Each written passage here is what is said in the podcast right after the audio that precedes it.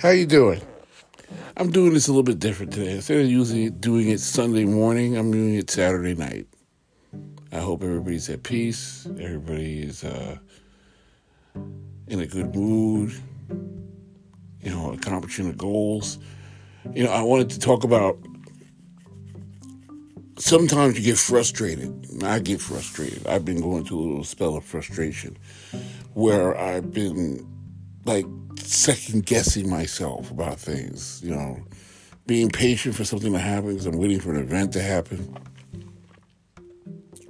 But also, you know, just being extra cautious with things, not wanting to have problems anywhere, you know, that I'm dealing with, and, you know, my relationships at work. And sometimes I feel like I'm over worrying the issue. And I just have to realize that sometimes I have to work at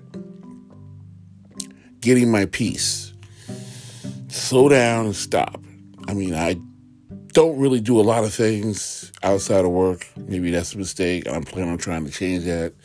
Um, and sometimes I get caught up in my own thoughts to the point where you can get caught in this like little death loop where you just the same thing over and over.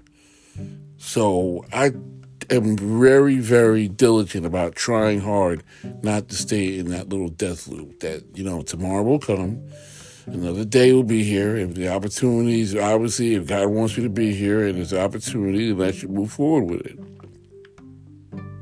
And it is difficult and it is tedious. But um, maybe like with my diet, you know, I, I just do just for today. He's like, just for today, I'm not eating starches and sweets.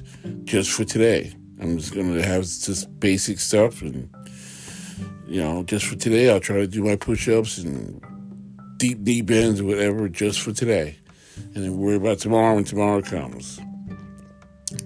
So, I guess I'm just reaffirming the fact that it's always to be a struggle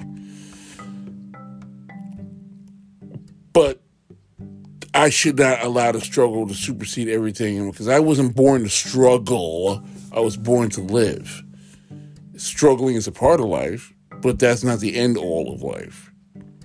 I don't believe. I don't believe that I came out of my mother's room and say, "Ooh, he's a struggler."